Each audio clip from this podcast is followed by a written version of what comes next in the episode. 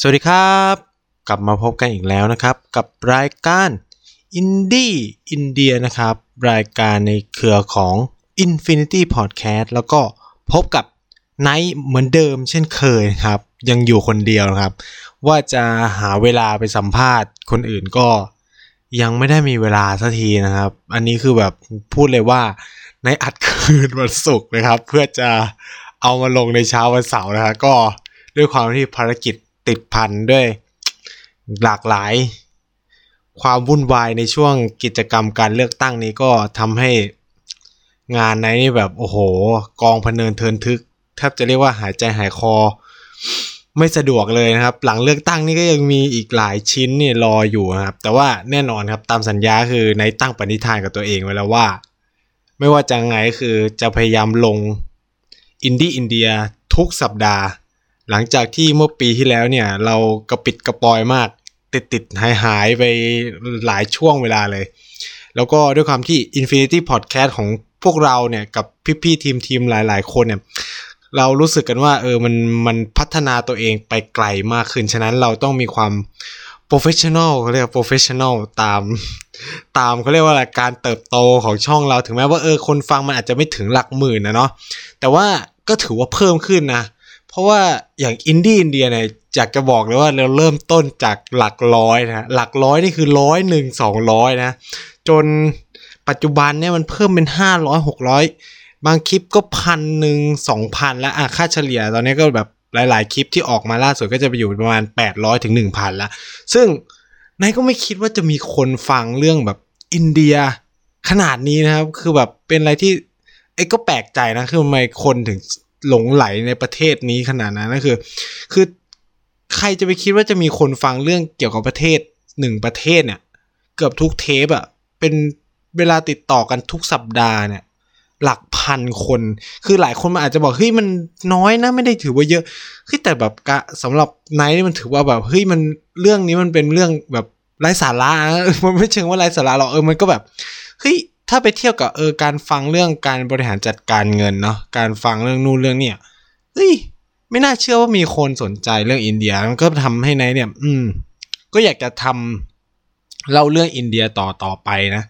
เออถึงแม้ตัวเองก็อยากจะเล่าเรื่องอื่นบ้างนะแต่ว่าก็คิดว่า มันมีอีกหลายช่องทางที่นายจะได้เล่าเรื่องราวกันอื่น ๆ ตอนนี้คือ Infinity Podcast เนี่ยก็เปิด Infinity Book ขึ้นมานะมันก็ทำให้นายสามารถฉีกตัวเองไปเล่าเรื่องเกี่ยวกับทิเบตเรื่องที่นายสนใจจริง ๆ ตอนที่ไปเรียนอยู่ที่นั่นได้เนาะสำหรับอินเดียอินเดียเนี่ยก็เราก็จะมาเล่าเรื่องที่เราไปเจอไปพบไปเจอจริง ๆ เนี่ยตอนเนี้ยสิ่งที่ไนท์กำลังรอคอยก็คือ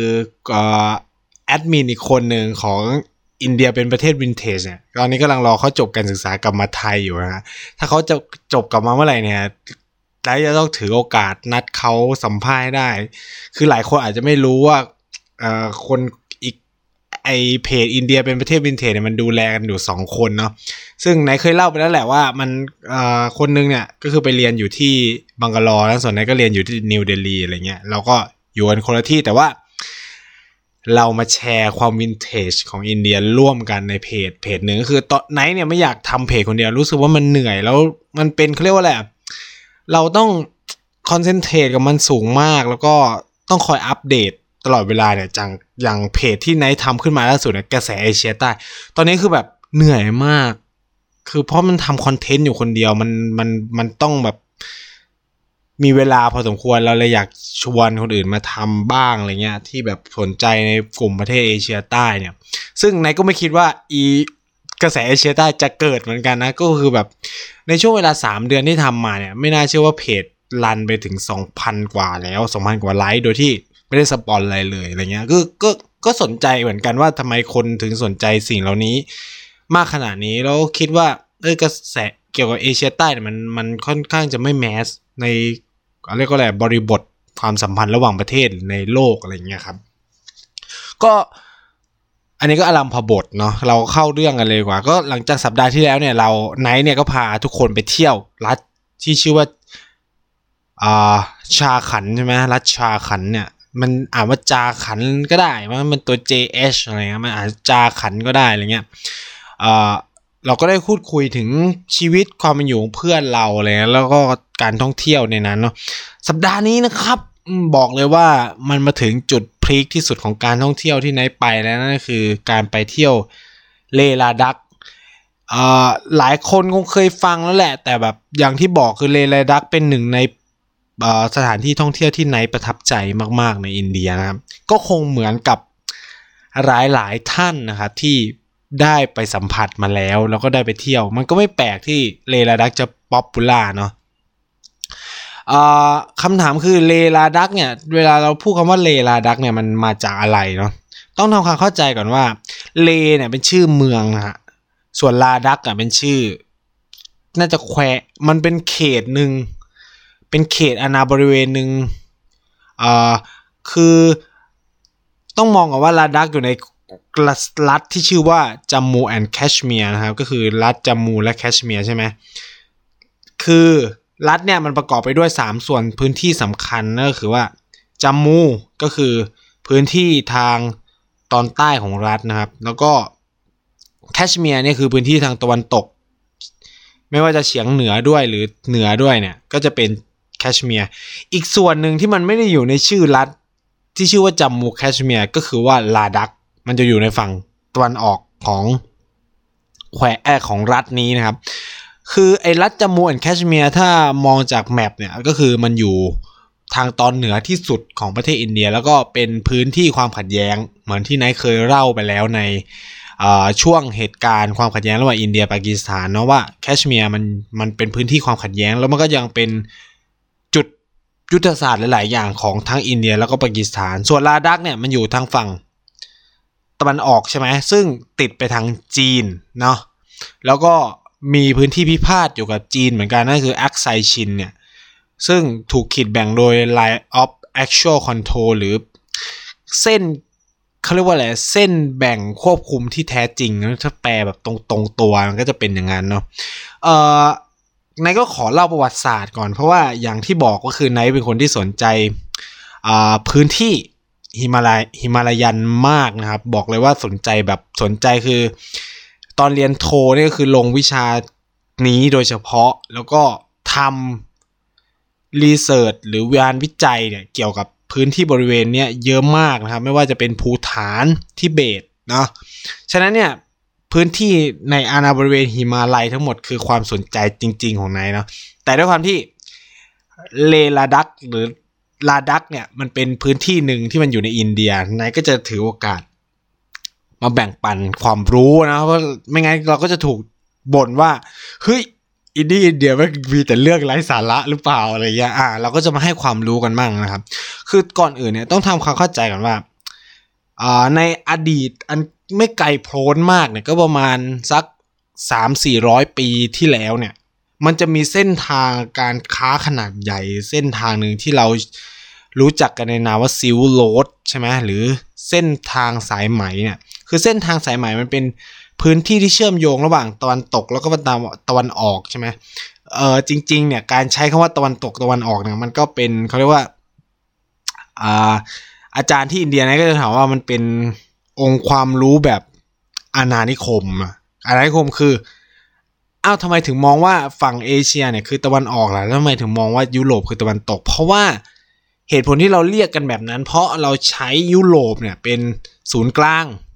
เราเลยเรียกฝั่งที่อยู่ ตะวันออกเนี่ยทางฝั่งขวาเขาเรียกว่าฝั่งตะวันออกเนี่ยของยุโรปก็คือตะวันออกฝั่งตะวันตกคือฝั่งตะวันตกยุโรปเพราะมันใช้ยุโรปไงเป็นศูนย์กลางการกำหนดเวลงเวลาใช่ไหมมันถูกกาหนดโดยยุโรปหมดเลย อันนี้มันเป็นหลักความคิดความเชื่อแบบยุโรปนิยมแบบ การมองยุโรปเป็นศูนย์กลางของโลก ซึ่งมันเกิดขึ้นในยุคล่าอาณานิคมเมื่อประมาณ 3-400 ปีที่แล้วเนาะคือถ้าใครเรียนประวัติศาสตร์ก็จะรู้ว่าการล่าอาณานิคมของอังกฤษของฝรั่งเศสใช่ไหมการยึดแผ่นดินในสยามตอนที่ไทยสมัยรัชกาลที่ 5 มันก็จะเป็นประมาณนั้น คือเขาไม่ได้มาเพื่อยึดดินแดนเดียวมันเอาองค์ความรู้บางอย่างมาด้วยนะครับอ่าคือเส้นทางสายไหมเนี่ยมันมันเชื่อมโยงการค้าระหว่างจีนแผ่นดินใหญ่ ประเทศในฝั่งยุโรปทั้งหลายนะ เราไม่บอกว่าประเทศอะไรบ้างคือ แล้วถามว่ามันเชื่อมแค่จีนกับยุโรปไหมคำตอบคือไม่นะครับ คือเส้นทางสายใหม่มันมีเส้นทางย่อยๆอีก เยอะแยะมากมายนะฮะคือมันไม่ได้จำกัดตัวเองเนี่ยอยู่แค่เพียงยุโรปกับจีนนะมันยังมีเส้นทางย่อยเส้นทางหนึ่งนะครับ ซึ่งมันผ่านจากจีนเนี่ยลงมาอินเดียด้วยอ่ามันจะมีทั้งหมด 2 สาย หลักๆ ที่ผ่านมาทางอินเดียสายหนึ่งเนี่ยไปทางรัฐสิขิมของประเทศอินเดียนะอีกสายหนึ่งเนี่ยก็คือมาทางลาดักเนี่ยแหละครับคือประวัติศาสตร์เส้นทางสายไหมเนี่ยมันย้อนกลับไปได้ไกลมากอย่างที่บอกเนาะฉะนั้นเนี่ยด้วยความที่มันต้องข้ามหุบเขาใช่ไหมหุบเขาหิมาลัยเนี่ยเวลาจะเดินข้ามเข้ามาอินเดีย มันแน่นอนปราการทางธรรมชาติที่สำคัญที่ขั้นจีนกับอินเดียไว้ก็คือ ภูเขาหิมาลัย ภูเขาหิมาลัยเนี่ยเป็นปราการสำคัญนะที่กั้นไม่ให้ทัพจีนบุกเข้ามาในอินเดียได้นะครับ นี่จึงเป็นเหตุผลว่าทำไมจีอินเดียถึงไม่ถูกมองโกของทั้งเจงกิสข่านหรือกุบไลขานยึดครอง เพราะว่ามันมีภูมิศาสตร์พรมแดนเนี่ยกั้นเอาไว้นะครับ มันจึงเป็นต้นเหตุสำคัญที่อินเดียไม่ไม่ตกเป็น เรียกว่าไม่ตกเป็นอาณานิคมของจีน ซึ่งในความคิดของนายคือถึงลบกันจริงๆก็คือ จีนไม่น่าจะเขาเรียกว่าอะไรมันยากอะที่จะรู้แพ้รู้ชนะ เพราะว่าอย่าลืมว่าอินเดียมีช้าง แล้วก็โดยส่วนตัวเนี่ยนายก็แบบไม่ได้มีความรู้ทางประวัติศาสตร์เยอะขนาดนั้นแต่เชื่อว่านะครับเขาคงแบ่งเขตอำนาจกันแล้วว่าใครปกครองอะไรแล้วก็ค่อนข้างว่า พระพุทธศาสนาเนี่ยมันด้วยความที่มันมาจาก จากอินเดียเนี่ยมันเกิดการถ้อยทีถ้อยอาศัยกันหลายอย่าง แล้วตอนนั้นมันมีรัฐที่ชื่อว่ารัฐทิเบตอยู่ทิเบตเนี่ยก็เป็นเขาเรียกว่ารัฐกันชนให้กับอินเดียในการปกป้องอาณาเขตไม่ให้ทหารของจีนหรือมองโกเนี่ยลุกล้ำเข้ามาในเขตของอินเดียได้ อีกส่วนหนึ่งเลยก็ภูภูมิอากาศนะคือ คนมองโกที่อยู่ในแดนหนาวมาตลอดเนี่ยยากที่จะบุกเข้ามาในเขตร้อน อย่างอินเดียแล้วมันเป็นร้อนชื้น ซึ่งมันเต็มไปด้วยโรคภัยไข้เจ็บเยอะแยะมากมายนะเราก็จะเห็นว่าส่วนใหญ่พื้นที่ที่จักรวรรดิมองโกขยายอิทธิพลไปได้เนี่ยก็จะเป็นพื้นที่หนาว ถึงแม้จะเป็นทะเลทรายก็ยังเป็นพื้นที่หนาวนะครับ ไม่ว่าจะเป็นซีเรีย อิรัก อิหร่าน หรือแม้กระอิหร่านนี่ไม่แน่ใจว่าอิหร่านยังเข้ามาไม่ได้นะอิรักซีเรียเนี่ยอียิปต์เห็นไหมเข้าไปไม่ถึงนะฮะก็นนี้ก็จะเป็นเหตุผล ฉะนั้นเนี่ยลักษณะพิเศษของราดักเนี่ย ก็เลยกลายเป็นชุมทางหรือเลเนี่ยกลายเป็นชุมทางทางการค้าตั้งแต่อดีตโบราณเลยเพราะมันเป็นจุดเชื่อมโยงระหว่างจีนแล้วก็อินเดีย คือเวลาเรามองภาพประวัติศาสตร์นายเคยเคยเคยพูดหลายทีแล้วคือ เราต้องมองว่าเฮ้ยมันไม่ได้พรมแดนไม่ได้ขีดขั้นแบบในแผนที่โลกในปัจจุบันที่เราเห็นนะคือมันเต็มไปด้วย รัดเล็กรัดน้อรัดเล็กรัดน้อเต็มหมดนะครับ อย่างเช่น อย่างในไทยเนี่ยยกในก็พยายามยกหน่อยคือ มันไม่ได้เป็นประเทศไทยแบบสมบูรณ์มันมีเฮ้ยมันมีรัฐกรุงเทพ มันมีรัฐเชียงใหม่ มีรัฐปัตตานี มันมีรัฐล้านช้างมีอะไรเต็มไปหมดนะครับฉะนั้นเนี่ยเขตแดนแล้วเขตแดนมันก็ไม่ถูกปักปันแบบทุกวันนี้นะครับก็คือมันก็คือเคลื่อนย้ายตามเขาเรียกว่าอะไรอำนาจบารมีและความแข็งแกร่งของอาณาจักรนั้นๆเนาะ เลเนี่ยด้วยความที่เขาทำตัวเองเป็นชุมทางการค้าฉะนั้นเมืองมันก็ไม่ได้ยิ่งใหญ่อะไรมากอะไรเงี้ยเป็นที่พักสินค้าของพ่อค้าจากจีน พ่อค้าจากแคว้นปัญจาบในอินเดีย หรือพ่อค้าอินเดียต่างๆเนี่ยก็มันก็มีพ่อค้าหลากหลายมามาแลกเปลี่ยนสินค้ากันที่เล เพราะว่ากว่ามันจะข้ามนู่นนี่นั่นไปได้ใช่ไหมมันก็ต้องอาศัยหลายอย่างแล้วคำถามคือเขาซื้อขายอะไรกันนะครับในในเลเนาะ ข้อมูลประวัติศาสตร์หลายชิ้นก็ชี้ว่ามันมันมีการค้าขายเช่น แบบหนังเขาเรียกว่าขนสัตว์เนาะเพราะเพราะว่าอย่าลืมว่ามันเป็นเมืองหนาวก็มีการขายผ้าไหมด้วย มีการขายผลหมากลากไม้แห้งที่มันเป็นวัตถุดิบ ที่จีนไม่สามารถหาได้ หรือแม้กระทั่งพวกเครื่องเทศอะไรต่างๆเนี่ยที่จีนที่อินเดียสามารถผลิตได้แต่จีนไม่มีอะไรเงี้ยมันก็เลยเป็นเกิดชุมทางการค้าใหญ่นะครับ จนกระทั่งเนี่ยคือต้องบอกว่าอาณาจักรเลเนี่ยมันได้รับอิทธิพลทางวัฒนธรรมแล้วก็ศาสนาเนี่ยจากทิเบตนะครับอยู่ภายใต้การบริหารจัดการของจักรวรรดิทิเบต อาณาจักรทิเบตมาตลอด จนกระทั่ง ในปีคิตศตวรรษคิตศตวรรษที่ 17 เนี่ยเอ่อด้วยความที่ทิเบตเนี่ยอ่อนพลังอำนาจลงแล้วก็สูญเสียเขาเรียกว่าเขาถูกถูกชิง ราชวงศ์ชิงโจมตีจนอ่อนแอนะครับอำนาจบารมีตัวเองก็ถดถอยสุดท้ายเนี่ยอาณาจักรมุสลิมจากแคชเมียร์เนี่ยก็สามารถยึดครองดินแดนเลได้นะครับ แล้วก็ผู้คนก็เริ่มเข้าไปอยู่ใน เขตเลลาดักมากยิ่งขึ้นเนาะเลยเราเลยไม่ต้องแปลกใจว่า เวลาเราไปเที่ยวเมืองเลเนี่ยมันเราก็จะได้เห็นทั้งคนมุสลิมและคนพุทธอยู่ในที่เดียวกันนะครับแต่อย่างไรก็ตามเนี่ยกลิ่นอายทางวัฒนธรรมของทิเบตเนี่ยก็ยังหลงเหลืออยู่ในเล เป็นจำนวนมากต้องอย่าลืมว่าเขาถูกปกครองโดยอาณาจักรทิเบตมาเป็นเวลาหลายร้อยปีก่อนจะถึง คิตศตวรรษที่ 17 คือประมาณตั้งแต่พันตั้งแต่ปีคิดศตวรรษที่พันอ่าสิบสองเลยก็ว่าได้คิดศตวรรษที่สิบสองเลยก็ว่าได้นะครับ ฉะนั้นเนี่ยเราเลยรู้จักเลในนามที่ในในชื่อที่ว่าเรียกว่า The Little Tibet หรือทิเบตน้อยนะครับ เพราะว่าอย่างที่บอกมันรับเอาหลาย ๆ อย่างทั้งศาสนา แม้แต่ภาษาเนี่ยคือถ้าใครไปอ่าเลเนี่ยเราก็จะรู้ว่าคำทักทายของชาวเลก็จะว่า จุเลจุเลใช่ไหมที่มันจะเป็นแบบสำเนียงเลเป็นภาษาเล ซึ่งคำนี้เองเนี่ยครับก็มีลากศัพท์ลากภาษามาจากภาษาทิเบตนะครับ คือคนทิเบตเวลาเขาจะ greeting กันหรือทักทายกันเนี่ยเขาจะพูดว่าทาชิเดเลเห็นไหมมันก็จะลงคำว่าเลเหมือนกันนะฮะมันก็อันนี้ก็จะเป็นความเหมือนความต่างทางด้านภาษาคือภาษาเลเนี่ยได้แตกแขนงออกไปจากทิเบตแบบ เต็มตัวแล้วเขาแทบจะสืบกันไม่ได้แล้วว่ามันจะพูดคุยกันยังไงนะครับ อันนี้ก็เป็นประวัติศาสตร์ยุคโบราณของเลลาดักเนาะ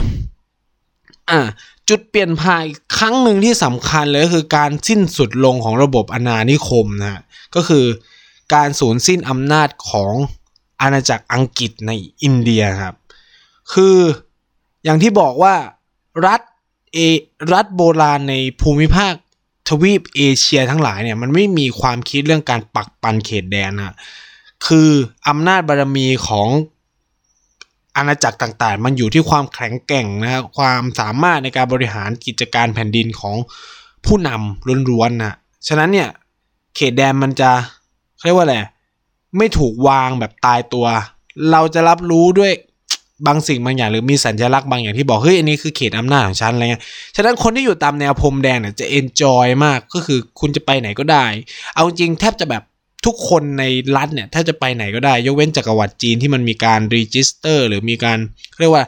มีการลงบันทึกเนาะหรือในไทยเองเนี่ยมันก็จะมีการสักเลขใช่ไหมเพื่อให้รู้ว่าเออคนนี้เป็นคนของชาติไหนอะไรเงี้ย แต่ถามว่าคนมันสามารถเคลื่อนย้ายกันได้ไหมมันเคลื่อนย้ายได้หมด คือถ้าบ้านเมืองนี้มีภัยเราก็สามารถหนีไปอยู่ที่อื่นได้นะเงี้ยเพราะมันไม่มีพาสปอร์ตนี่สมัยก่อนใช่ไหมในโบราณอะไรเงี้ย ก็อาณาจักรที่รุ่งเรืองมานับตั้งแต่แบบศตวรรษที่ 11 เนี่ยของเลเนี่ยก็ล่มก็ค่อยๆเสื่อมถอยเมื่อ เขาเรียกว่าอะไรทิเบตหลังจากปกครองให้พ่ายแพ้กับชิง สงครามในชิงก็ถดถอยจนจักรวรรดิมุสลิมเข้ามีอำนาจมากเนี่ยในในแคว้นเลแล้วเนี่ยครับ พออในยุคที่อังกฤษเข้ามาล่าในคมแล้วก็ยึดดินแดนของอินเดียได้จนเบ็ดเสร็จแล้วเนี่ยก็เขาได้เจรจากับมหาราชาของแคชเมียร์นะครับ ซึ่งตอนนั้นเนี่ยเป็นมหาราชา ฮินดูอ่าเขาก็เจรจาแล้วเขาก็ให้การสนับสนุนมหาราชาแคชเมียร์ครับแล้วก็ในการผนวกรวมอาณาจักรลาดักเข้าไปด้วย คือด้วยความที่ทิเบตมันอ่อนแอ แล้วก็ถูกโจมตีโดยจีนตลอด แล้วก็มีอังกฤษเข้ามาแบ็กเนี่ย อยู่เบื้องหลังเนี่ยอ่ามันก็ทำให้เกิดการเจรจาระหว่างอังกฤษกับทิเบต แล้วสุดท้ายเนี่ย ด้วยความที่อำนาจของทิเบตมันถดถอยไปเยอะมากนะครับ สุดท้ายนะครับ อาณาจักรเลก็อยู่ภายใต้การปกครองของมหาราชาแห่งแคชเมียร์ซึ่ง ซึ่งเขาลงนามซึ่ง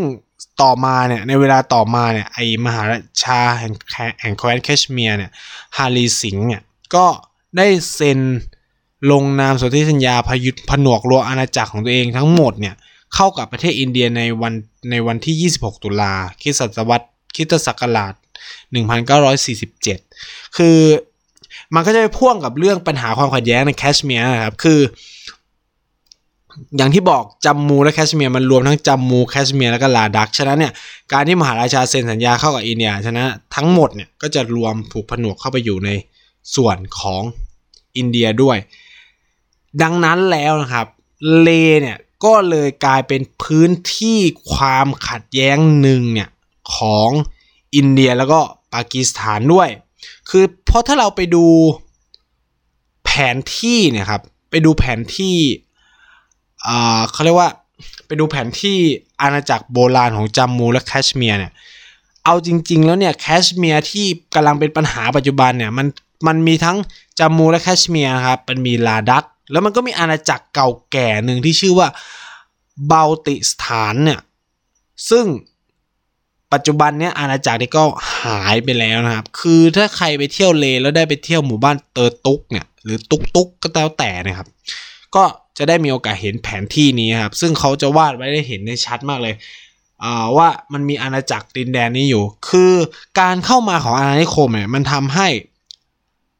เกิด รัฐสมัยใหม่คำว่ารัฐสมัยใหม่คือ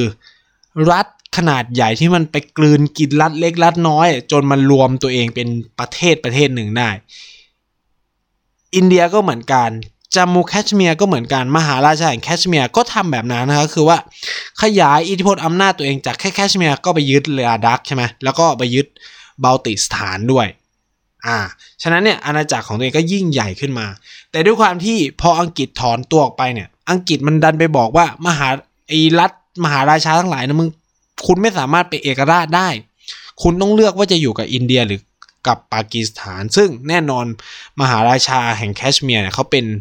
ฮินดูนะเขาก็ต้องการความปลอดภัยของราชวงศ์ของหลายๆ สิ่งหลายอย่างเขาก็เอาตัวเองอะไปอยู่กับอินเดีย แต่สิ่งที่มันน่าสนใจเนี่ยก็คือว่าคนลาดักเนี่ย ที่อยู่ในความขัดแย้งระหว่างอินเดียแล้วก็ปากีสถานเนี่ยดันมีชาติพันธุ์ที่ต่างออกไปจากคนอินเดียแล้วก็ปากีสถานเลยนะครับพูดง่ายๆคือว่าเขามีความเป็นทิเบตสูงมากก็คือ อย่างที่บอกว่า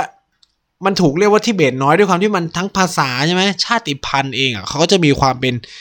คือถึงคนจะบอกว่ามันเป็นลาดักกิแต่ก็คือมันเป็นมองโกลอยด์ คนมองโกลอยด์เนี่ยจะเป็นแบบตาตี่ผิวเหลืองใช่ไหมฉะนั้นเนี่ยคนลาดักเนี่ยก็จะหน้าตี๋หน้าหมวย คือพูดง่ายๆคือถ้าใครเคยเห็นคนทิเบตนะครับ ก็จะรู้เลยว่านั่นแหละคือลักษณะของคนลาดัก แต่ก็คือคนลาดักก็จะขาวขึ้นมานิดหนึ่งฉะนั้นเนี่ยเมื่อลักษณะแบบเนี้ยของลาดักเนี่ยมันมันมีความกลมกลืนไปกับทิเบตนะครับ มันเลยเกิดปัญหาใหม่ ลาดักเลยสร้างปัญหาใหม่ที่สำคัญมากๆนั่นคือ ปัญหาระหว่างจีนกับอินเดียนะฮะคำถามคือเพราะอะไรนะครับ ก็คือนับตั้งแต่ปี 1951 เนี่ย จีนเนี่ยก็เริ่มขยายอิทธิพลเข้ามาในทิเบตนะครับ แล้วก็ทำให้ทิเบตต้องลงนามในสนธิสัญญาหลาย ๆ อย่าง จนไม่สามารถเป็นเอกราชได้ กระทั่งในปีพัน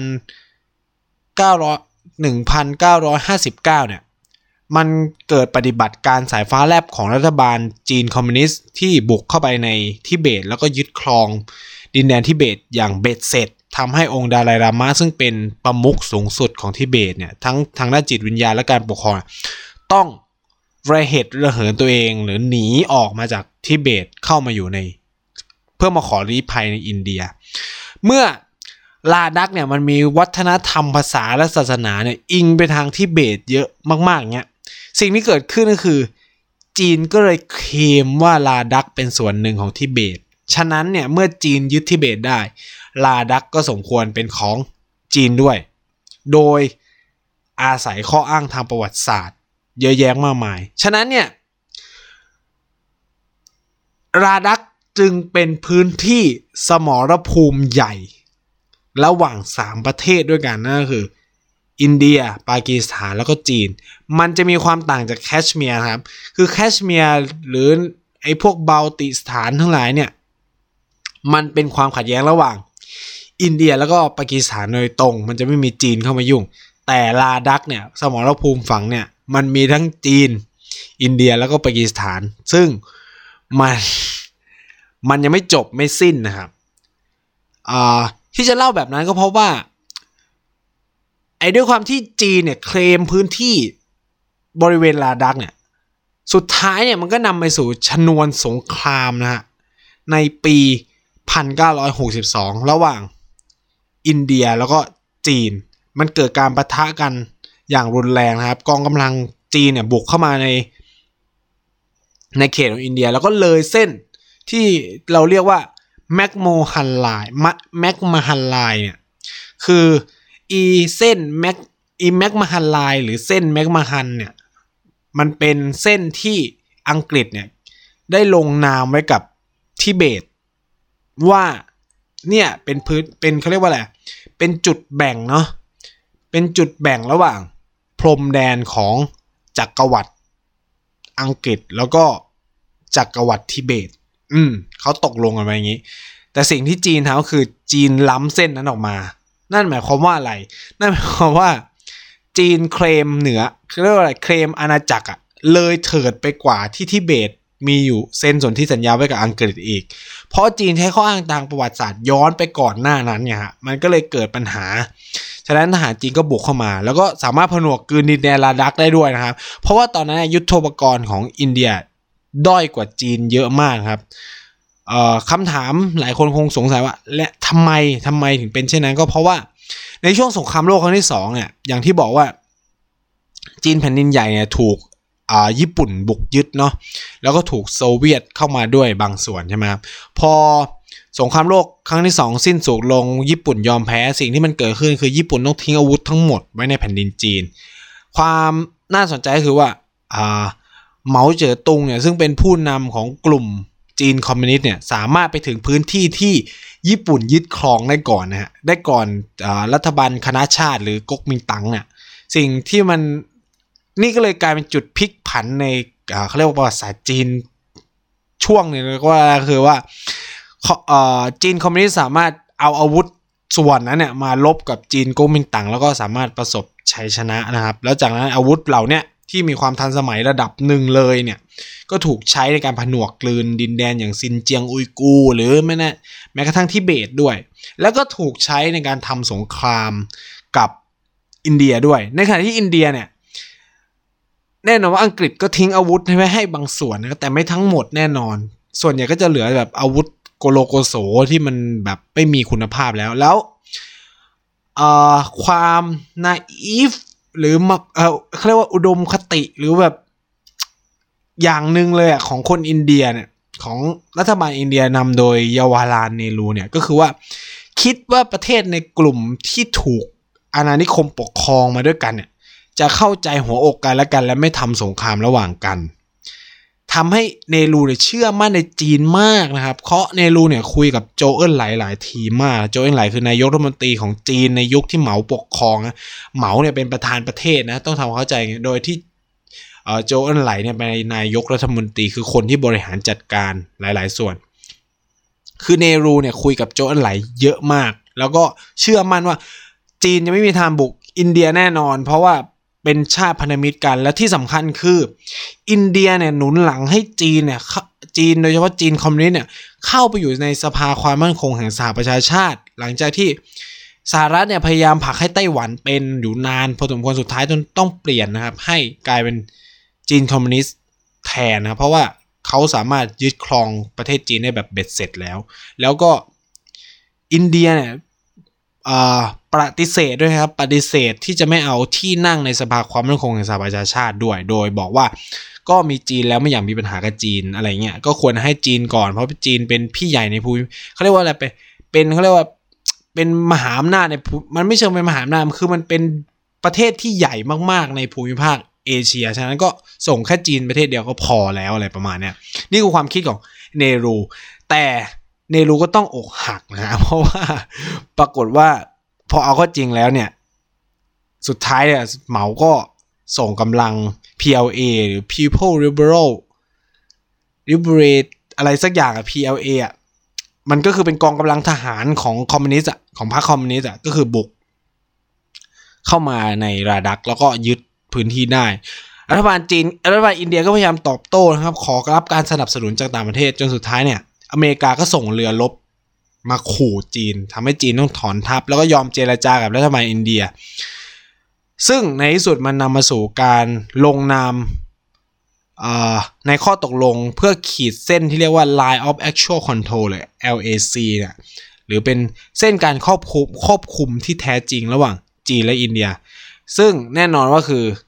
อินเดียเสียดินแดนนะฮะ ถ้าพูดกันตรงไปตรงมาคือสุดท้ายแล้วเนี่ยอินเดียเสียดินแดนให้กับจีนนะครับ นั่นคือบริเวณอักไซชินเหมือนที่ไนท์เคยเล่าไปแล้วในช่วงเทปเกี่ยวกับปัญหาความขัดแย้งระหว่างอินเดียแล้วก็ปากีสถานเนาะซึ่งแอคไซชินอยู่ตรงไหนคำตอบนั่นคืออยู่ใกล้ๆปานกงเล็ก คือใครที่ไปเที่ยวกับปานกงเล็กก็จะเห็นเลยมันมีถนนเส้นหนึ่งใช่ไหมนั่นแหละคือเส้นนั้นสามารถวิ่งไปพรมแดน อินเดียแล้วก็จีนได้นะครับ อืม เนี่ยมันก็จะเห็นใช่ไหมเห็นบริบทว่าเลลาดักเนี่ยมันเป็นพื้นที่สมรภูมิความขัดแย้ง คือการมี line of actual control เนี่ยไม่ได้หมายความว่าเขาเจรจาสงบศึกกันแล้ว แล้วเขามีการปักปันเขตแดนกันเรียบร้อยนะครับ สุดทุกวันนี้ยังอยากจะบอกว่ามันไม่เคยมีการปักปันเขตแดน แล้วไม่เคยมีการยอมรับในเขตแดนที่ต่างฝ่ายต่างเขาเรียกว่าอะไร กล่าวอ้างนะครับต้องพูดแบบแบบนี้นะคือขนาดเนี่ยคือเขาบอกว่าขนาดอักไซชินที่จีนได้ไปเนี่ย เทียบเท่ากับประเทศสวิตเซอร์แลนด์หนึ่งประเทศนะขนาดเนี่ย ซึ่งพอจีนผนวกไปแล้วเนี่ย ตรงเนี้ยก็ไปอยู่ใน เป็นจุดทำไมอะคือคนก็ถามว่าเอ้ยแล้วจีนทำไมต้องไม่อยากได้พื้นที่ตรงนั้นคือ เอาจริงๆแอคไซชินมันมีความสำคัญกับจีนมากๆ เพราะมันเป็นจุดเชื่อมนะครับ เชื่อมระหว่าง เขตปกครองตัวเองพิเบตกับเขตปกครองตนเองซินเจียงอุยกู นี่คือจุดสำคัญนะ เพราะว่าไม่งั้นมันต้องอ้อมพื้นที่ไกลมาก แล้วนี่คือแบบเป็นจุดเชื่อมระหว่างทิเบตฝั่งตะวันตกกับซินเจียงอุยกูทางตอนใต้ อืมซึ่ง จีนจะได้ทำถนนทำหลาย ๆ อย่างตรงนี้ได้นะครับ และอีกจุดสำคัญคืออีบริเวณอักไสชินเนี่ยมันเป็นต้นกำเนิดของแม่น้ำสินธุด้วย แล้วก็เป็นต้นกำเนิดของแม่น้ำหลาย ๆ สายในอินเดียแล้วก็ปากีสถาน ฉะนั้นเนี่ยการที่จีนได้พื้นที่บริเวณนี้ไปเนี่ย มันทำให้จีนสามารถ control แม่น้ำได้นะนี่ก็เลยเป็นอีกหนึ่ง จุดยุทธศาสตร์สำคัญที่จีนได้ไป แล้วก็สำหรับนายมองว่าเฮ้ยมันเป็นการมองการไกลมากๆเลยนะของรัฐบาลจีน คือหลายคนอาจจะมองว่าเฮ้ยมันเป็นความก้าวร้าวของจีนหรืออะไรก็ตาม แต่ว่าการที่เขาสามารถยึดพื้นที่สำคัญแบบนี้ได้เนี่ย เออมันมันเป็นความเฉลียวฉลาดทางด้านยุทธศาสตร์ของรัฐบาลในยุคนั้นนะฮะแล้วการเมืองสามเศร้าเนี่ยมันก็ยังคือ ต้องพูดว่าปากีสถานไม่ได้เคลมพื้นที่ที่จีนเคลมนะแต่ปากีสถานเนี่ยเคลมในพื้นที่ที่อินเดียเนี่ยล้ำไปทางฝั่งปากีสถานมากกว่า คือ จีนและปากีสถานมีพรมแดนติดกันบริเวณแคชเมียร์จากเหตุผลเรื่องที่ ปากีเนี่ยมันไปยึดพื้นที่ของอินเดียได้ ซึ่งเป็นฝั่งแคชเมียร์ตรงนั้นเนี่ย และอีกหนึ่งจุดสำคัญเลยถ้าสำหรับใครที่ไปเที่ยว เลลาดักเนี่ยซึ่งเราจะรู้จักกันในนามหุบเขานูบรานะหรือนูบ้าวันเล่เนี่ยซึ่งอีบริเวณตรงนี้แหละ มันเป็นอีกจุดหนึ่งที่มันมีปัญหา เพราะอ่าเขาเรียกว่ามันเป็นพรมแดนระหว่างปากีด้วยเป็นพรมแดนระหว่างจีนด้วย คือมองไปทางซ้ายเป็นปากีมองทางขวาคือจีนอะไรประมาณนี้อ่ามันจะมีภูเขาที่ชื่อว่าคาราโครัม Mount คาราโครัมเออสักอย่างคาราโครัม range หรือก็เรียกว่าเทือกเขาคาราโครัมแล้วก็มีซึ่งมันจะเป็นเขตแบ่งระหว่างจีนกับอินเดียอยู่นะครับ คือนูบรา valley ก็มีความน่าสนใจ คือถ้าใครไปก็จะมีวัดที่ชื่อว่าดิส น่าจะชื่อว่าดิสกิตเนาะ ถ้าท่านนายจำไม่ผิดพลาดนะ ซึ่งก็สวยงามมาก แล้วถ้าเลยจากหมู่บ้าวันนี้ไปก็จะมีหมู่บ้านที่ชื่อว่าอีเตอร์ตุกเนี่ย หมู่บ้านนี้ก็มีปัญหาเหมือนกันนะครับ เพราะว่าหมู่บ้านเนี่ยผัดกัน อยู่ในความดูแลระหว่างอินเดียแล้วก็ปากีสถานนะเพราะว่าเวลาเขาลบกันเนี่ย หมู่บ้านนี้ก็จะแบบพรมแดนจะเปลี่ยนเรื่อยๆ ถ้าอินเดียชนะเตอร์ตุกก็เป็นของอินเดีย ถ้าปากีสถานล้ำเข้ามาแล้วยึดได้ชั่วเวลาใดเวลาหนึ่งก็ตามเนี่ยเตอร์ตุกก็จะตกเป็นของปากีสถาน เออ ซึ่งเตอร์ตุกเนี่ยตกเป็นของอินเดียเริ่มจะเป็นถาวรแล้วก็คือตั้งแต่สมัยปี 1970 กว่ากว่า 71 นะ ที่มันเกิดสงครามระหว่างอินเดีย กับปากีสถานตะวันออก แล้วก็อินเดียกับปากีสถานตะวันตก สมัยนายกรัฐมนตรีอินทราคันทีเนี่ย ก็คือ อินเดียสามารถยึดหัวหาดได้เขาเรียกว่าร้อยเปอร์เซ็นต์นะครับแล้วก็เป็นพรมแดนจนถึงทุกวันนี้ ถึงมันจะมีการประทะกันในกิลกิตบ้างเนาะแต่ก็ไม่ได้สร้างผลกระทบอะไรมากมายเนี่ย ฉะนั้นเนี่ยต้องบอกเลยว่าเลลาดักที่ทุกคนมองว่ามันเป็นสวรรค์วิมานเป็นพื้นที่หูถ่ายรูปยังไงก็สวยเนี่ย หรือแบบที่ไนคิดเองก็จริงอะ่ะ เอาเข้าจริงแล้วมันเป็นเขาเรียกว่าอะไรจำเขาเรียกว่ากุหลาบ เอ้ไม่ใช่นะมันจะมีคำศัพท์ที่เขาบอกว่าผู้หญิงสวยมักจะร้ายกาจเลยประมาณนี้จำไม่ได้แล้วว่าอะไรเหล็กๆสักอย่างอะ่ะ เออ นั่นแหละลานักก็จะเหมือนนั้น มันเป็น ดินแดนที่สวยงามแต่ก็เต็มไปด้วยความขัดแย้ง แล้วก็พร้อมที่จะปะทุตลอดเวลา คือมันเป็นดินแดนที่พร้อมจะเป็นสมรภูมิสงครามตลอดเวลานะครับ คือถ้าใครไปเที่ยวเลลาดักสิ่งหนึ่งที่ต้องเห็นเลยคุณต้องเห็นค่ายทหารเยอะมากถี่มาก แล้วก็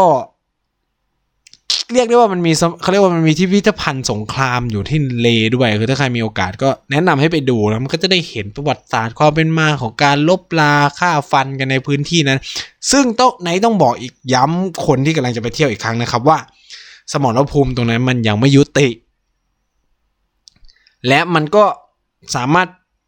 เปิดแมวพรมแดนลบกันได้ตลอดเวลา จีนกับอินเดียเนี่ยอาจจะยากมากมากแหละ ที่จะเกิดแต่อินเดียปากีสถานเนี่ยมันยังระอุกันเยอะมาก คือ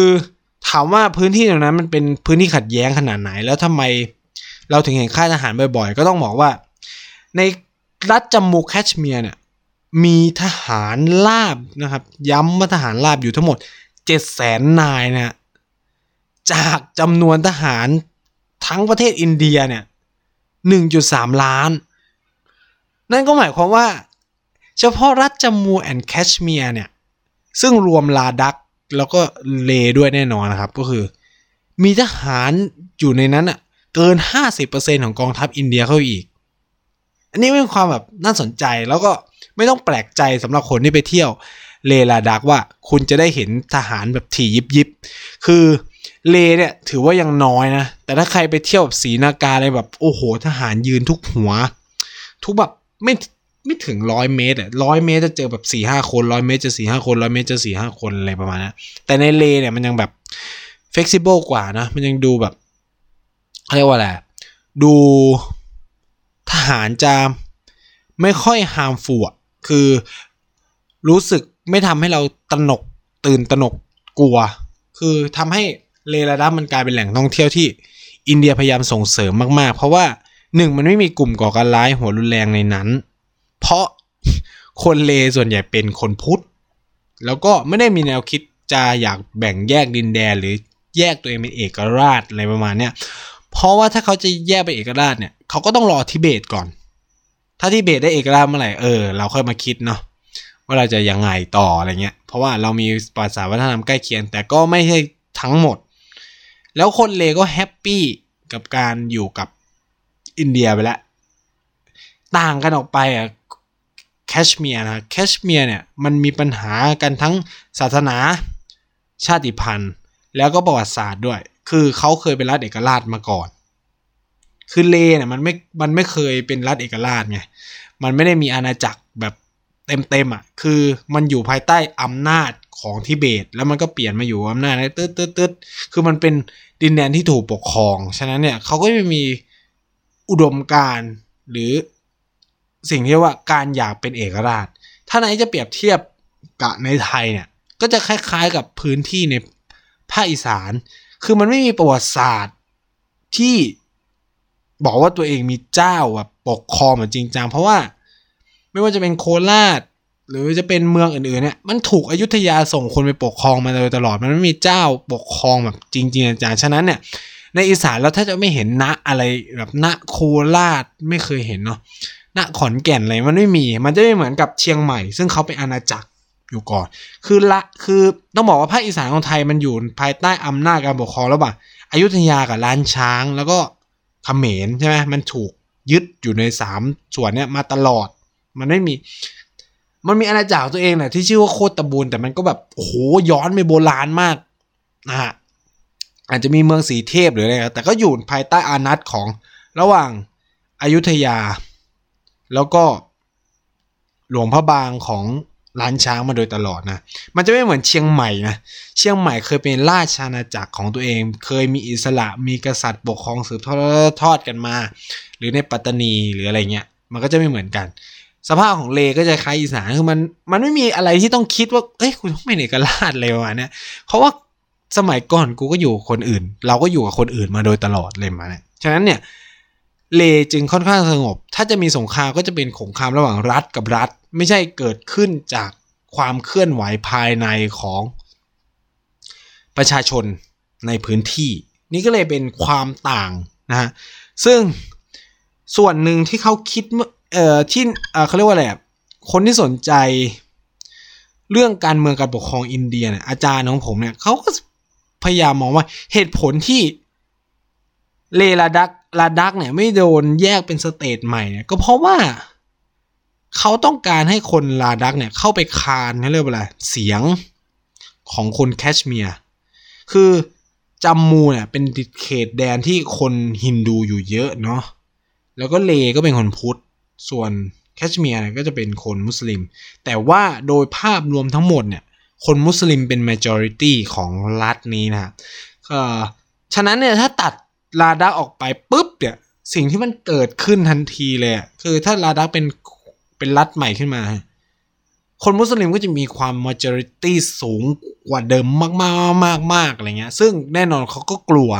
อ่าอินเดียก็กลัวฉะนั้นเนี่ยมันก็ต้อง balanceมากขึ้น แต่ว่าในลาดักเองก็มีคนมุสลิมเข้ามาทำงานอยู่ คือมันก็วิ่งระหว่างสีนากาไปเลสีนากาไปเล มันมีรถนะฮะ ซึ่งนายได้มีโอกาส นั่งแหละ คือใครสนใจลองทำดูโอ้ยบอกเลยว่า เสียวมาก เสียวแบบกลัวตายแบบวิ่งวันเปล่าวะเออ วิ่งเกือบวันหนึ่งเต็มเต็มอะจากจากจากเลไปศรีนากาวิ่งหนึ่งวันเพราะถนนเหี้ยมมากเหี้ยมแบบเหี้ยมโหดเลยนะไม่ใช่เออไม่ได้มาจากอันนี้มันมาจากคำว่าเหี้ยมโหดคือ ซ้ายก็เหวขวาก็เหวเลยเดี๋ยวก็เหวถนนแคบๆเบียดเบียดกันรถต้องหลบเข้าเหวในซอกในหลือผินบ้างอะไรเงี้ย คือถ้าใครได้แบบเอ่อได้ลองไปเนี่ยก็จะได้เห็นภาพแบบนี้นะครับคำถามใหญ่อีกคำถามหนึ่งที่หลายคนก็ยังคงสงสัยว่า เฮ้ย ไอ้ดินแดนที่มันเป็นปัญหาความขัดแย้งแบบเนี้ยของเลเนี่ย แล้วก็ลาดักด้วยเอ้แคว้นลาดักเนี่ยเอ้มันกลายมาเป็นแหล่งท่องเที่ยวระดับโลกได้ยังไง อืมคำตอบเลยก็คือว่า ภาพยนตร์นะนายต้องพูดอย่างว่าคำตอบของมันคือภาพยนตร์ สร้างมูลค่าให้กับพื้นที่นะครับ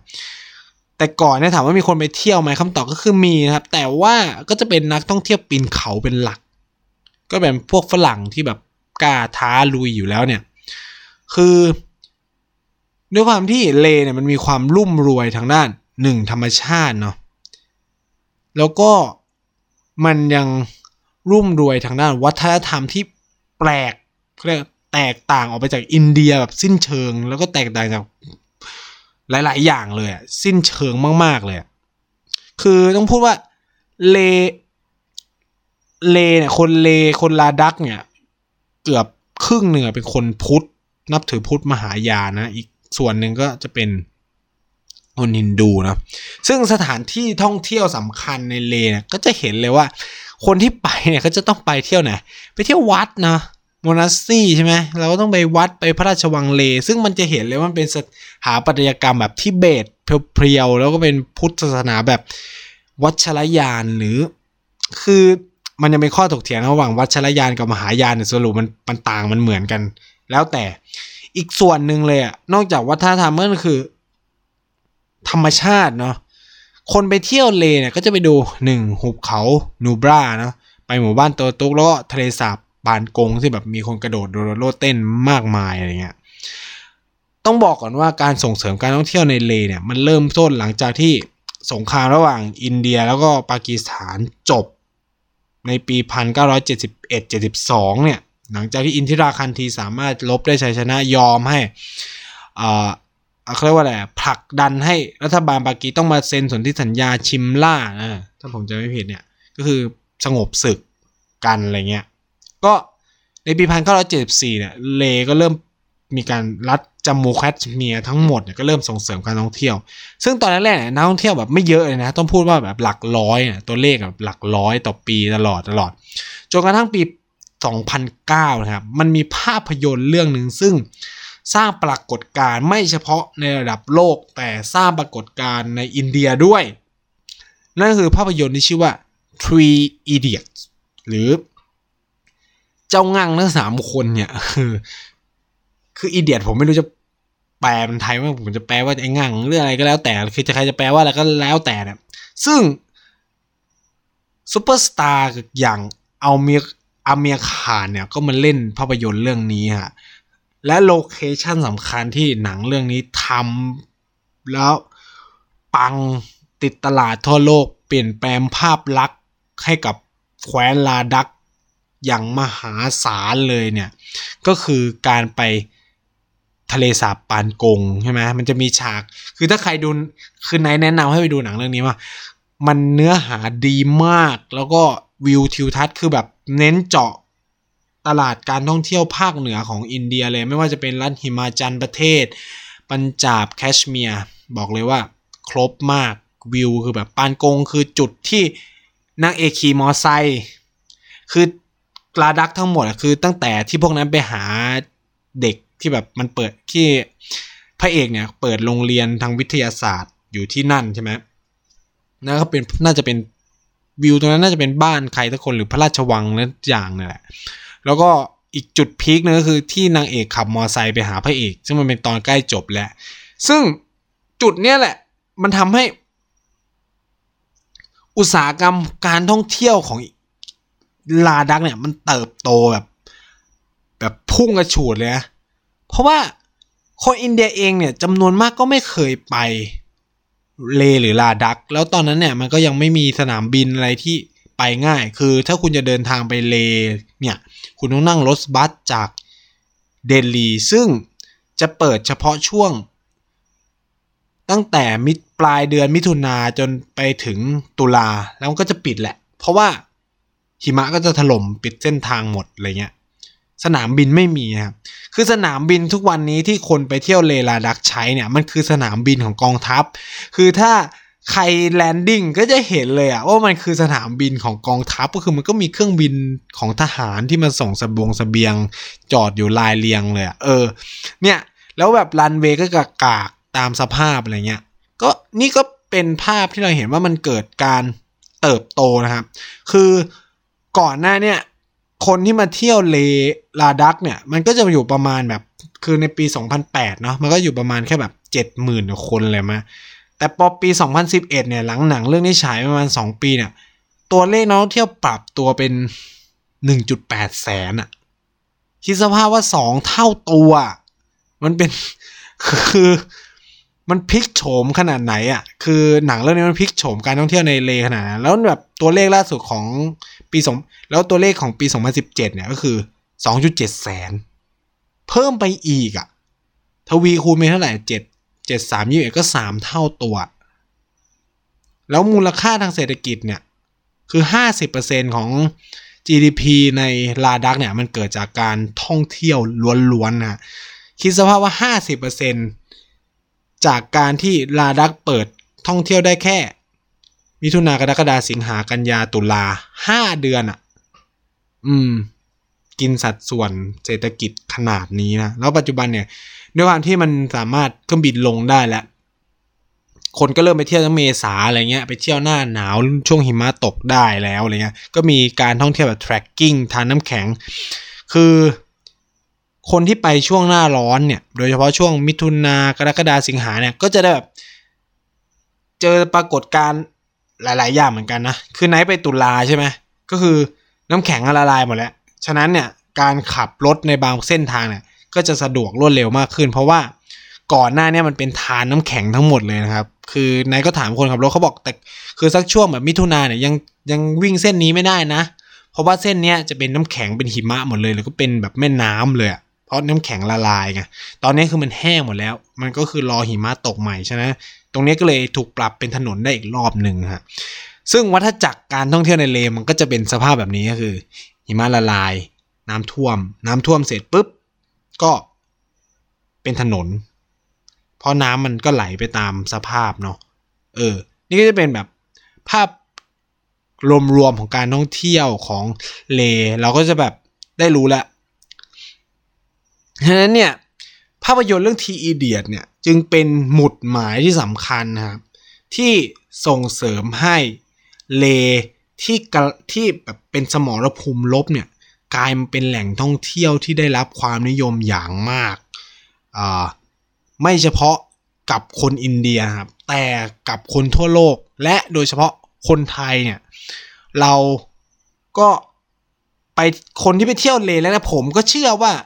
ได้รับอิทธิพลอย่างมากมาจากหนังเรื่องนี้ไม่มากก็น้อยอะคือแบบดูปุ๊บเฮ้ยฉันต้องไป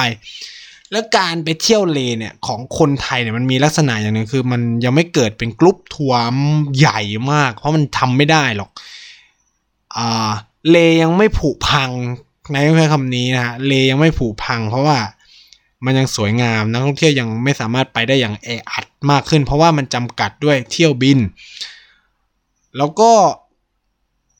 ถ้าใครไปช่วงตุลาเนี่ยก็จะได้แบบความเอ็กซ์คลูซีฟหลาย ๆ อย่างมาก ๆ เพราะว่ามันจะเป็นช่วงเข้าก่อนเข้าโลซีซั่นนะครับ มันก็จะมีการลดแลกแจกแถมเยอะมากไงก็ไป แต่ว่ามันจะถ่ายรูปไม่สวย เพราะว่า คนที่ไปช่วงมิถุนากรกฎาสิงหาเนี่ย มันจะยังเห็นหิมะเล็ก ๆ อยู่ตามแนวเทือกเขาต่าง ๆ ใช่ไหมแต่ของไนท์ไปตุลาคือมันละลายหมดแล้ว มันรอหิมะตกใหม่เพื่อมาปกคลุมอะไรประมาณนี้มันก็จะภาพมันก็จะแบบ คือปานกอง lake ไปแล้วแบบ ไม่รู้สึกว่าสวย ไม่รู้สึกอะไรแต่แบบหลายคนบอกว่ามันต้องไปถึงสักบ่ายเงี้ยมันจะสวย แต่นี่แม่งไปตอนเช้าไงพระอาทิตย์มันก็สะท้อนแสงกลับมันก็แบบ ไม่ฟินนะพูดเลยว่าไม่ฟิน แล้วก็แบบโอ้ภูเขาก็ภูเขาหัวโล้นอะไรเงี้ยมันก็ไม่มีอะไรนะหรือผมไม่รู้ว่าทุกคนแต่งภาพหรือเปล่านะเด็กก็ อันนี้ก็มาแชร์แชร์กันถ้าใครเคยไปเลลาดักเนาะว่าเออทำไมถ่ายรูปแล้วสวยได้ คือความเที่ยวเลคือมันต้องเหมารถอยู่แหละใครไปแบบคนเดียวสองคนสิ่งที่คุณต้องทำเลยคุณต้องไปหากรุ๊ปไม่งั้นจะแพงมากนะ มันตกแบบเยอะหลายเป็นหมื่นหลักหมื่นรูปีนะ คือถ้าตอนนี้ไปเป็นสี่คนแล้วมีฝรั่งมาบวกอีกเป็นห้าก็ตกคนละไม่เท่าไหร่ ก็ถูกอะตกตกคนละสองพันกว่ามั้งเออสองพันกว่าลูก็พันกว่าบาท แต่แบบเที่ยวประมาณสี่วันนะ ตอนนั้นคือเที่ยวแบบยาวๆ ยาวมากไปนูบรา valley เนาะพักที่นูบรา valley มันไม่ได้ไปพักที่นูบรา valley นะ มันไปพักเลยไปไหนไปเตอร์ตุกเลย ไปพักที่เตอร์ตุกเลยวันแรก ก็พักเตอร์ตุกหนึ่งคืน กลับจากเตอร์ตุกมาพักที่ดิสกิตหนึ่งคืน จากดิสกิต ก็ไปพักที่ก่อนเข้าปานกงเล็กหนึ่งคืน แล้ววันที่สี่ก็กลับมาเล อืม ก็พักสามคืน แล้วอีกทริคหนึ่งนะ ที่ไหนแนะนำคนที่จะไปเที่ยวเลลาดาคือ ไปเที่ยวช่วงที่มันมีเทศกาลนะมันจะฟินมาก มันจะมีเทศกาลตามวัดอะ อันนี้ไม่แน่ใจไปหาดูตามเบอร์ชัวน่าจะมีนะ เบอร์ชัวในเว็บ การท่องเที่ยวของเลลาดัก มันน่าจะมีบอกว่าวัดไหนมีเทศกาลอะไรตอนตอนไหน คือตอนที่ได้ไปเป็นตุลา มันมีเทศกาลของวัดดิสกิตซึ่งเขาจะทำพิธีนู่นนี่นั่นอะไรเงี้ยว่ากันไปมีระบำฟ้อนลำแล้วคือชาวบ้านก็จะแต่งชุดพื้นเมือง ซึ่งมันสวยมากเป็นชุดที่เบตอะไรเงี้ยครับเอ่อถ้าใครมีมันเป็นถ้าจะไม่ผิดมันเป็นเทศกาลหน้ากากนะมันเป็นแมสแดดแมสเฟสติวัลอะไรสักอย่างเนี่ยซึ่ง แน่นอนว่าเทศกาลพวกเนี้ยมันเรียกว่าอะไรไม่แน่นอน เพราะว่าเขาใช้ไม่ใช้ปฏิทินอิงปฏิทินแบบปัจจุบันเนี่ยเวลามันจะเหมือนกับวันวิสาขาบูชาวันอะไรคือมันคำนวณตามพระจันทร์ฉะนั้นเนี่ยมันก็จะปรับเปลี่ยนกันไปตามช่วงเวลาในแต่ละปีนะครับงั้นก็ไปเช็คกันดู คือ แต่ถ้าใครชอบแบบท่องเที่ยวทางธรรมชาติเนี่ยไม่มีความจำเป็น แต่สำหรับ คนที่ชอบท่องเที่ยวทางวัฒนธรรมด้วยเนี่ย มันก็ฟินมากที่จะได้ไปดู คือไหนไปนั่งดูแบบเขาลำคือเราไม่ได้เห็นของพวกเนี้ยแบบทั่วไปแน่ๆคือมันไม่ได้เมคขึ้นมา มันจะไม่เหมือนบางชาติที่เมคศิลปะวัฒนธรรมเพื่อหลอกขายชาวต่างชาติ อันนี้คือมันเป็นเพียว แบบมันเป็นวัฒนธรรมที่ชาวบ้านทำกันขึ้นมาจริง ๆ มันเป็นมันเป็นวิถีชีวิตของเขา ฉะนั้นแหละการแต่งกายอะไรเงี้ยมันไม่ fake มันจะแบบ จริง real หมดเราไปขอถ่ายรูปได้หมดอะไรเงี้ยมันก็สวยไปอีกแบบ ซึ่งเออใครอยากจะลองก็ลองเช็คตารางของเขาเรียกว่าอะไร festival ในแต่ละช่วงของเลเนี่ยนะครับว่ามันมันมีความเปลี่ยนแปลงอะไรยังไงบ้างครับ คือหลักๆเนี่ย คนที่ไปเที่ยวเลก็จะเป็นแบบแบ็คแพคเกอร์เป็นเด็กรุ่นใหม่มากขึ้น มีผู้สูงอายุไปไหมก็มีนะฮะแต่ว่ามันยังไม่ถึงกับไปทัวร์ไหว้พระทำไหว้พระทำบุญได้ไหมมันไปได้อะเพราะว่าคือแบบส่วนใหญ่เลยอะเวลาเราไปพักอะตามที่พักเนี่ย ทุกที่พักนะครับเขาจะมี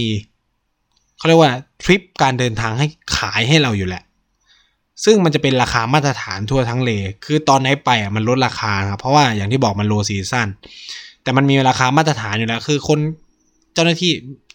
ไม่รู้เขาหลอกเราหรือเปล่าแต่รู้ว่ามันลดเยอะลดแบบหกพันกว่ารูอะคือมันไม่มันไม่ใช่ลดธรรมดา เพราะว่าทุกคนต้องแย่งลูกค้าตอนไนซ์ไปคนมันน้อยไม่แออัด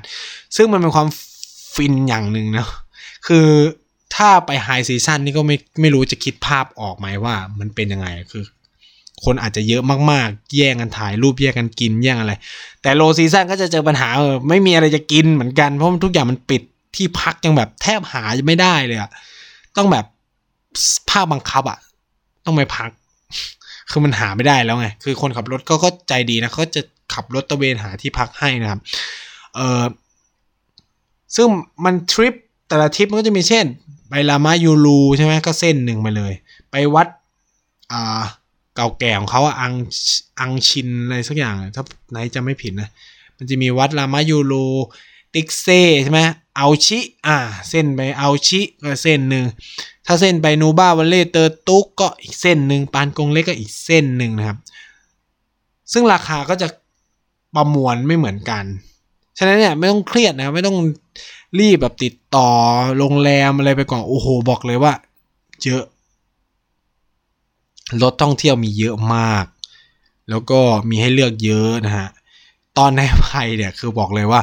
ไม่หาข้อมูลอะไรเลย ไปปุ๊บ ไปด้วยกับพี่ๆงงงเฮ้ยโชคดีมันมันไม่เชิงโชคดีหรอกก็คือเหมือนกับว่าทุกโรงแรมมันก็มีข้อเสนอขายพวกนี้อยู่แล้ว เพราะเขาก็จะติดต่อกับพวกคนขับรถอะไรกินเปอร์เซ็นต์กันอยู่แล้ว เราก็รู้แหละ แต่คือแบบโอเคเขาอำนวยความสะดวกดีนะ ตอนไนซ์ไปก็ไปพักโฮสเทลที่พักเยอะมากคือ ถ้าใครรีบ book ก็แล้วแต่เลยเพื่อความสบายใจก็สบายใจใครไม่อยากไปตายเอาดาบหน้าก็แล้วแต่คือถ้าแบบเราสายแบ็คแพคเกอร์ก็แน่นอนนะครับ ไปตายอาดับหน้ากันอยู่แล้วอะไรเงี้ย มันก็สนุกไปอีกแบบเนาะเออ อีกเรื่องหนึ่งเลยเนี่ย ซึ่งไนคิดว่ามันเป็นความเข้าใจแบบผิดผิดแล้วก็ผิดมหันมหันมหันมหันมากๆ ของคนไทยที่ไปเที่ยวเลยก็คือเรื่อง high altitude sickness หรือโรค ความกดอากาศสูงเนี่ย คือคนไทยจะมีความเชื่อว่าต้องกินยาไปก่อนสองสามวันคือแบบเห็นรีวิวในพันทิป ซึ่งไนก็เป็นเหยื่อหนึ่งเขาบอกก่อนว่าเป็นเหยื่อหนึ่งนะฮะเอาจริง ๆ แล้วเนี่ย คนอินเดียเขาบอกว่านะถ้ามันไม่ปวดหัวเวียนหัวไม่ต้องกินยา อันนี้คือแบบนายไม่รู้ว่าเพราะมันเป็นยาที่อินเดียหรือเปล่าเขาเลยแนะนำแบบนี้ฮะซึ่งนายก็ลองครับ คือลองแบบลองพิธีแบบไทยก็กินไปก่อน ไม่เวิร์กนะครับ ปวดหัวชิบหายนะ เพราะมันแบบไปทำความกดหลายๆอย่างมันคือแบบ ไม่ดีอะคือแบบ ตอนตอนที่ไปอะคือเภสัชก็บอกว่าไม่ต้องกินนะ คือแบบไปกินเมื่อเกิดอาการเท่านั้นอะไรเงี้ยแต่คนไทยก็บอกกินไปก่อนเลยเพื่อให้ปรับความกดอากาศความดันเลือดอะไรสักอย่าง ผมก็ไม่แน่ใจว่า คือตามหลักการแพทย์เนี่ย มันมีเรื่องแบบนี้จริงๆไหมนี่ก็อยากถาม พวกคุณหมอเหมือนกัน ถ้า มีโอกาสมาฟังรายการอินดี้อินเดียนะครับ ก็ช่วยมาอธิบายให้ผมฟังหน่อยได้นะครับ ในคอมเมนต์หรือในอะไรก็ได้แล้วแต่นะครับ ทุกช่องทางไม่ว่าจะเป็น Twitter สุภวิทย์ underscore nice เนี่ย หรือจะเป็นในอินดี้อินเดียใน Infinity Podcast ช่วยมาอธิบายผมว่าสุดท้ายแล้วเนี่ยมันควรกินไปก่อนหรือมันกินเมื่อเกิดอาการนะครับหรือมันจะเป็นแล้วแต่ตัวยาว่ากันไปนะครับ คือในอินเดียเนี่ย เขาไม่กินนะฮะคือคนอินเดียไม่กินเลยต้องพูดคำนี้ว่าไม่กิน ตอนที่ให้ไปซื้อยาทุกคนงงครับเป็นสายก่อนเพิ่งซื้อกินทำไมอะไรอย่างนี้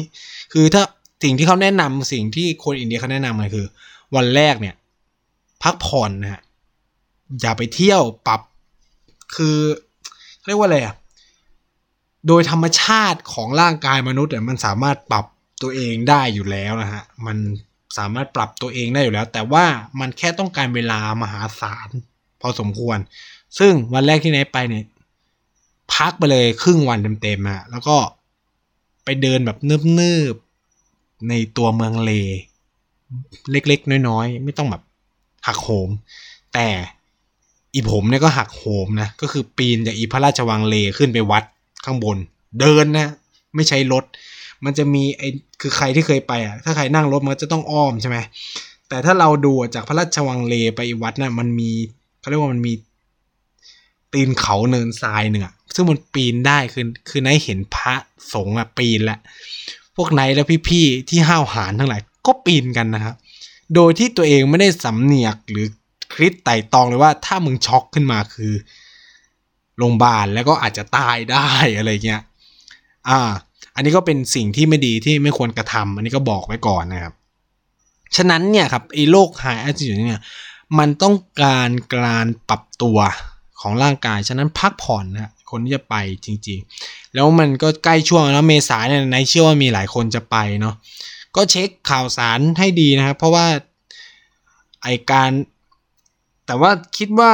มันไม่น่าจะมาเปิดแนวลบที่ฝั่งเลอน่าจะลบกันฝั่งตะวันตกเต็มๆเลยฝั่งนี้ไม่น่าจะมีปัญหาอะไรนะ แต่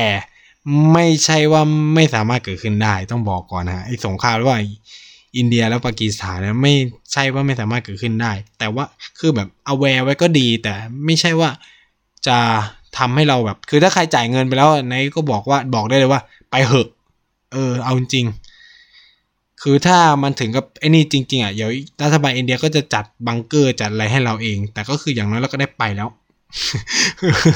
คือ แต่ถ้าใครกลัวจริง ๆ ก็ทิ้งก็ได้ไม่มีปัญหาเนาะแต่ว่าถ้าใครยังไม่ได้ซื้อไม่อะไรก็